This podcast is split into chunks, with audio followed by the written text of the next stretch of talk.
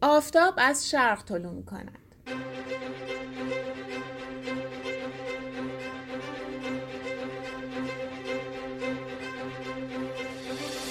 شب بخیر. امروز جمعه 26 اردیبهشت ماه 99 شمسیه و شما شنونده پادکست خبری شرق هستید. امیدوارم که تعطیلات آرومی رو سپری کرده باشید و آمادگی کامل برای شروع هفته رو هم داشته باشید. من شهرزاد همتی همراه شما هستم تا خبرهای مهم رو با هم مرور کنیم. امشب برای شما از تهدید ترامپ به قطع رابطه کامل با چین میگیم. همچنین صدای ابراهیم حقیقی رو میشنویم که از افتتاح نمایشگاه جدیدش به صورت مجازی خبر میده. درباره دستور دیگر روحانی برای بازار خودرو صحبت می‌کنیم. از تمهیدات انگلستان برای پخش بازی های فوتبال بعد از بحران کرونا گزارشی داریم و بعد از اون از وضعیت جاده های شمال کشور در این روزها و ترافیکشون میگیم. گزارش گروه سیاسی رو درباره وزرای خارج شده از دولت حسن روحانی مرور می‌کنیم و در پایان هم درباره لایحه‌ای در شورای شهر صحبت می‌کنیم که مطابق اون پیادهروها به برخی از صنوف اجاره داده میشن.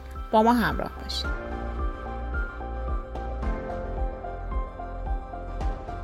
بعد از برکناری عجیب وزیر سمت در هفته گذشته تعداد وزرای رفته از دولت دوم حسن روحانی به هشت نفر رسید. رفتن وزرا از کابینه دولت ها اتفاق عجیبی نیست و برای تعدادی از اعضای 13 کابینه بعد از انقلاب هم رخ داده. به همین بهانه علی ایوبی خبرنگار سیاسی روزنامه در گزارشی به دلایل رفتن این افراد پرداخته که در ادامه توضیحاتش رو میشنویم. در 41 سالی که از انقلاب گذشته تا الان 13 تا دولت کشور اداره کردن که همه اینا حداقل چند تا نقطه مشترک دارن که یکیشون رفتن زود هنگام وزرا از کابینه است. از کازم سامی و ابراهیم اوهدی گرفته که به دلیل عدم اختیارات کافی استعفا میدن تا حسن عباسپور و محمد جواد تنگویان که در دوره وزارتشون شهید شدن. یا برخی مثل احمد توکلی مصطفی پور محمدی یا عباس آخوندی هم هستن که با خود دولت دچار چالش میشن که یا رئیس دولت اونا رو برکنار می‌کنه یا خودشون استعفا میدن. در این وسط هم برکناری منشور متکی وزیر خارجه دولت احمدی هست که شیوه برکناریش در تاریخ وزارت خارجه موندگار میشه. من سعی کردم تو این گزارش تلاش کنم که تمام این موارد بپردازم و دلایل رفتن وزرا رو مرور کنم. مشروع این گزارش رو فردا در صفحه سیاسی شرق بخونید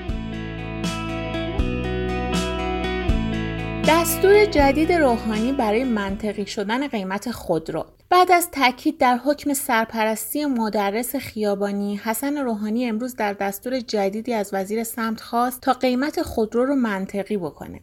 روحانی گفت که به هیچ وجه از سوی مردم و مسئولان قابل تحمل نیست که با جهش های غیر منطقی و کاذب در بازار خودرو خودروهای تولیدی کشور با قیمتی گذاف به دست مردم برسند. روحانی همینطور به وزیر سمت گفت که طبق یک برنامه ریزی روشن و شفاف باید با حذف فضای دلالی و واسطهگری خودرو با قیمت منطقی از تولید کننده به دست مصرف کننده برسه.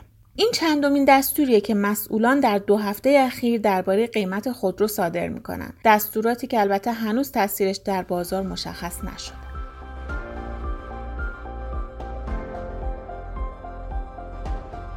ترامپ چین را به قطع رابطه تهدید کرد. در جدیدترین فراز از مجادلات چین و آمریکا به تازگی ترامپ چین را به قطع کامل روابط تهدید کرده. رئیس جمهور امریکا روز پنجشنبه در گفتگو با شبکه اقتصادی فاکس در انتقاد به های پکن گفت کارهای زیادی می توانیم انجام دهیم. می توانیم همه روابطمان را با آنها قطع کنیم. اگر کل روابطمان را قطع کنیم 500 میلیارد دلار پس‌انداز خواهد شد. اشاره ترامپ به صادرات سالانه حدود 500 میلیارد کالای چینی به امریکاست که ترامپ پیشتر هم از این حجم صادرات چین به امریکا انتقاد کرده بود و اون رو پول گم شده امریکا توصیف کرده بود. او همینطور ضمن تاکید بر اینکه رابطه بسیار خوبی با شین جین پینگ همتای چینی خودش داره گفته با این وجود اکنون نمی‌خواهم با او صحبت کنم آمریکا و چین در دو ماه گذشته بر سر شیوع بیماری کرونا مجادله زیادی داشتند و این غیر از اختلافهایی که دو طرف در چند سال اخیر بر سر مسائل اقتصادی هم داشتند.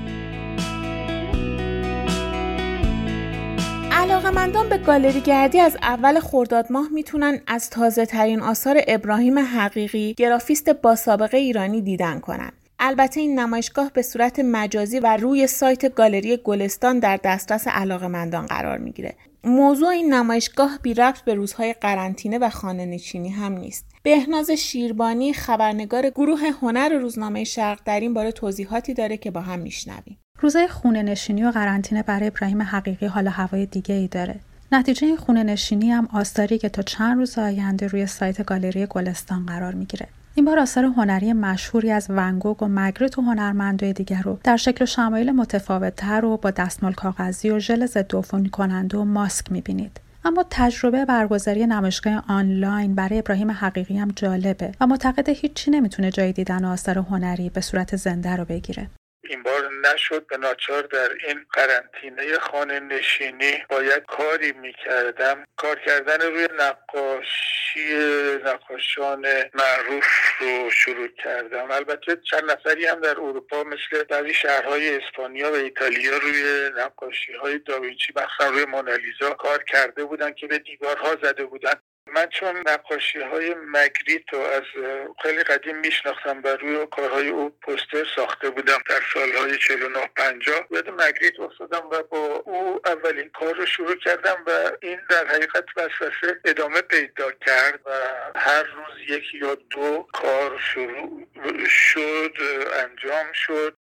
ببینید در مورد حالا این آثاری که الان من می‌خوام بگذارم چون یک گونه در حقیقت چون دیجیتال پرینت خواهد بود یک گونه کار گرافیک محسوب میشه و درکش روی ابزار دیجیتال و نگاه کردن روی سایت خیلی پیچیده نیست. اما حس خودم اینه که یک اثر نقاشی رو مخصوصا وقتی که ابعاد بزرگ داشته باشه خیلی نمیشه درک کرد از دیدن تصویرش با این ابزارهای کوچک که نهایتا یک کامپیوتر خواهد بود. مثلا فرض کنید 20 اینچ مثلا اگر خیلی بزرگ بخواد باشه. و تازه اگرم بتونیم ببینیمش تصویر یک تابلو نقاشی بزرگ رو از جلو دیدن یک اثر وقتی که ما مواجه میشیم با تکسچر اون اثر نوع قلم زدن نقاش و در حقیقت اتفاقی که فقط از نزدیک میشه دید یک کمی با این دیدن روی سایت و اینا متفاوته. حس دیگری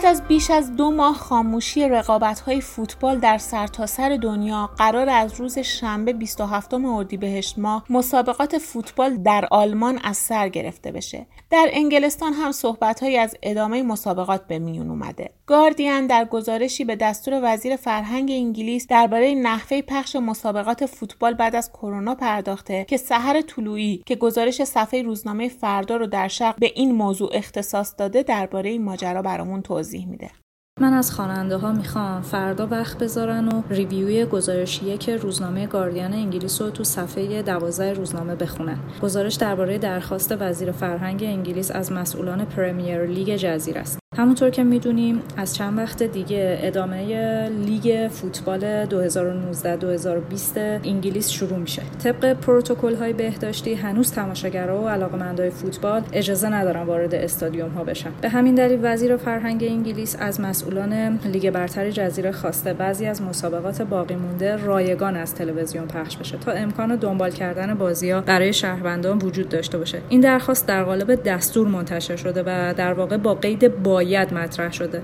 با این حساب باید بعضی از بازی ها از تلویزیون به صورت رایگان پخش بشه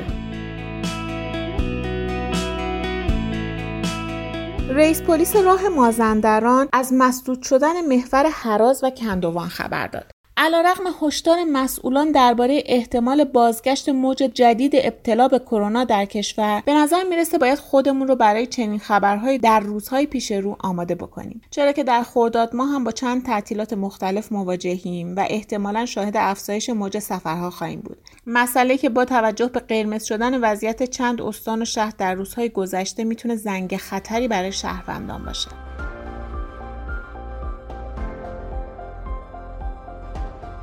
لایحه نشاط شهری و ساماندهی پیادهروها به محل مناقشه میان مخالفان و موافقانش بدل شده. مسئله که از سالهای گذشته دربارش بحث و جدل وجود داشته. شورای شهر تهران لایحه‌ای رو در دست بررسی داره که مطابقش یک سوم از پیادهروهای بالای 6 متر رو میشه به صنوف اغذیه اجاره داد. اما این طرح که منتقدین به آن پیادهرو فروشی میگن می‌تونه در تعارض با عمومی بودن معابر و خیابانها تلقی بشه. گروه جامعه شرق برای گزارش روز شنبه سراغ این سوژه رفتن و از کارشناسان نظر خواستند. زهرا نجات بهرام عضو هیئت رئیسه شورای شهر تهران از موافقان این طرح و توضیحاتی به شرق داده که با هم گوش میدیم. کلمه پیاده فروشی کلمه خوبی نیست. تو ادبیات ذهنیمون کلمه فروش بالاخره که فروش چیز بدی نیست و تبادل و تجارته ولی تو ادبیات ذهنی ما فروش مفهوم و بار منفی داره. به خاطر اینکه بار منفی داره مثل تراکم فروشی شده مثل شهر فروشی شده. چه این رسته ها در میاد بعد ادبیات منفی رو با خودش ناخودآگاه میاره اولا که پیاده فروشی نیست و ساماندهی پیاده رو هست تو ساماندهی مفاهیمی مثل نشاط شهری مفاهیمی مثل تعامل مفاهیمی مثل اعتماد مشترک مفاهیمی مثل شهر انسان محور همه اینا معنادار میشه. این یکی. دومین امرش که فقط در خصوص بعضی از پیاده روها که یک ظرفیتی رو دارن. کدوم پیاده روها پیاده روهایی که بالای 6 مترن نه همین پیاده روها بعضی پیاده روهامون که بالای 6 متر هستن. حالا چه سنوفی اجازه دارن که از این ظرفیت استفاده کنن؟ سنوفی که مربوط حوزه غذا هستن. جیگرکی آب میوه فروشی بستنی فروشی نمی‌دونم رستوران کافی شاپ. در همین حد. فقط این نوع سنوف که اونم گفتم چون موضوعیت موضوعش در واقع تعامل موضوعش اعتماد اجتماعی موضوعش ارتباطات انسانی موضوع شهر انسان محوره و موضوعش نشاط شهری.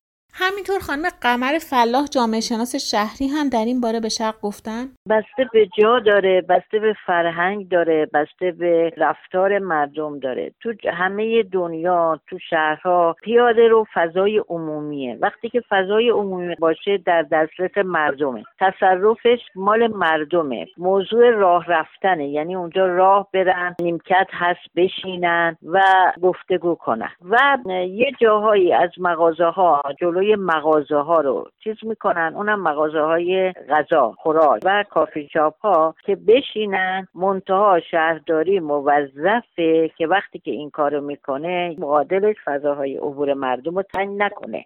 یعنی اینطور نیستش که وقتی که یه جایی اجازه ای به یک مغازه دار میده که از فضای خیابون استفاده کنه برای کسبش اون باید موظف هم در تمیزیش بکوشه هم در زیبایی سازیش بکوشه. هم, هم اینکه یک فضای معادلش برای عبور مردم فراهم کنه. اینطور نیستش که مردم همینجور برن تو خیابون بیان برن بیان مثلا به زیکزاک بزنن. ممنون که شنونده پادکست شرق بودید. ایمیل شرق پادکست gmail.com راه ارتباطی ما با شماست. ما رو به دوستاتون معرفی کنید و تا فردا مراقب خودتون باشید. امیدوارم اول هفته خوبی در انتظارتون باشه. خدا نگهدار.